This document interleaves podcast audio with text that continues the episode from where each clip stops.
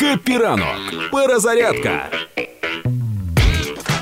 Чи пам'ятаєш ти ведучу спокійної ночі малыши, яка сиділа з Філею, Хрюшею, Каркушею, Степашею? Ти точно пам'ятаєш, але я точно ні. Ні, пам'ятаєш, Ну, там ти була якась знаєш пані, її, да, да. якась там жіночка була і все. А Так чому от, суть то не Ця жіночка чеканулась. Нещодавно було декілька сюжетів на російському ТВ, і вона сказала, що приїде на фронт е, з і Степашей. Він говорить, я приїду на фронт е, з Хрюшей, Філя, Степаша Ага. і скажу, ребята, остановитесь, я украинцам скажу, остановитесь, ребята, чтобы это все прекратилось.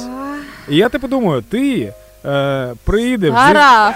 ні, ти, ти зі свино-собачої країни приїдеш в Україну Так. зі свинею і собакою, типу Хрюша і Філя, це ж свиня і собака. Мгм. Тобто українці в принципі вже не слухають свинособак, а ти що ти хочеш зробити? А з іскусственною приїхати?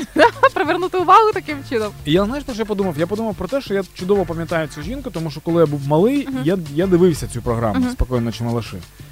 Але натомість була ще вечірня казка з дідом Панасом. Ну це українське телебачення, це класика. Да, і її дивився. Отака малята, да. Да, да.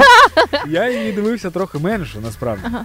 А потім я е, зараз я, я що зрозумів. Ця пані, яка спокійно ночі малаши, Мгм. вона по нейронних зв'язках була мені типу ближче, тому що Мгм. це ностальгія з дитинства. Мгм. Але один, один її виступ на російському ТВ, і я такий, все, нейронні зв'язки зруйновано. Тепер дід Панас. Я такий, а що з дідом Панасом? А невідомо. Тому дід Панас для мене завжди той крутий чувак, той добряк, який каже малятам, яка ситуація в країні, в принципі, відбувається. Супергерой світі, від да.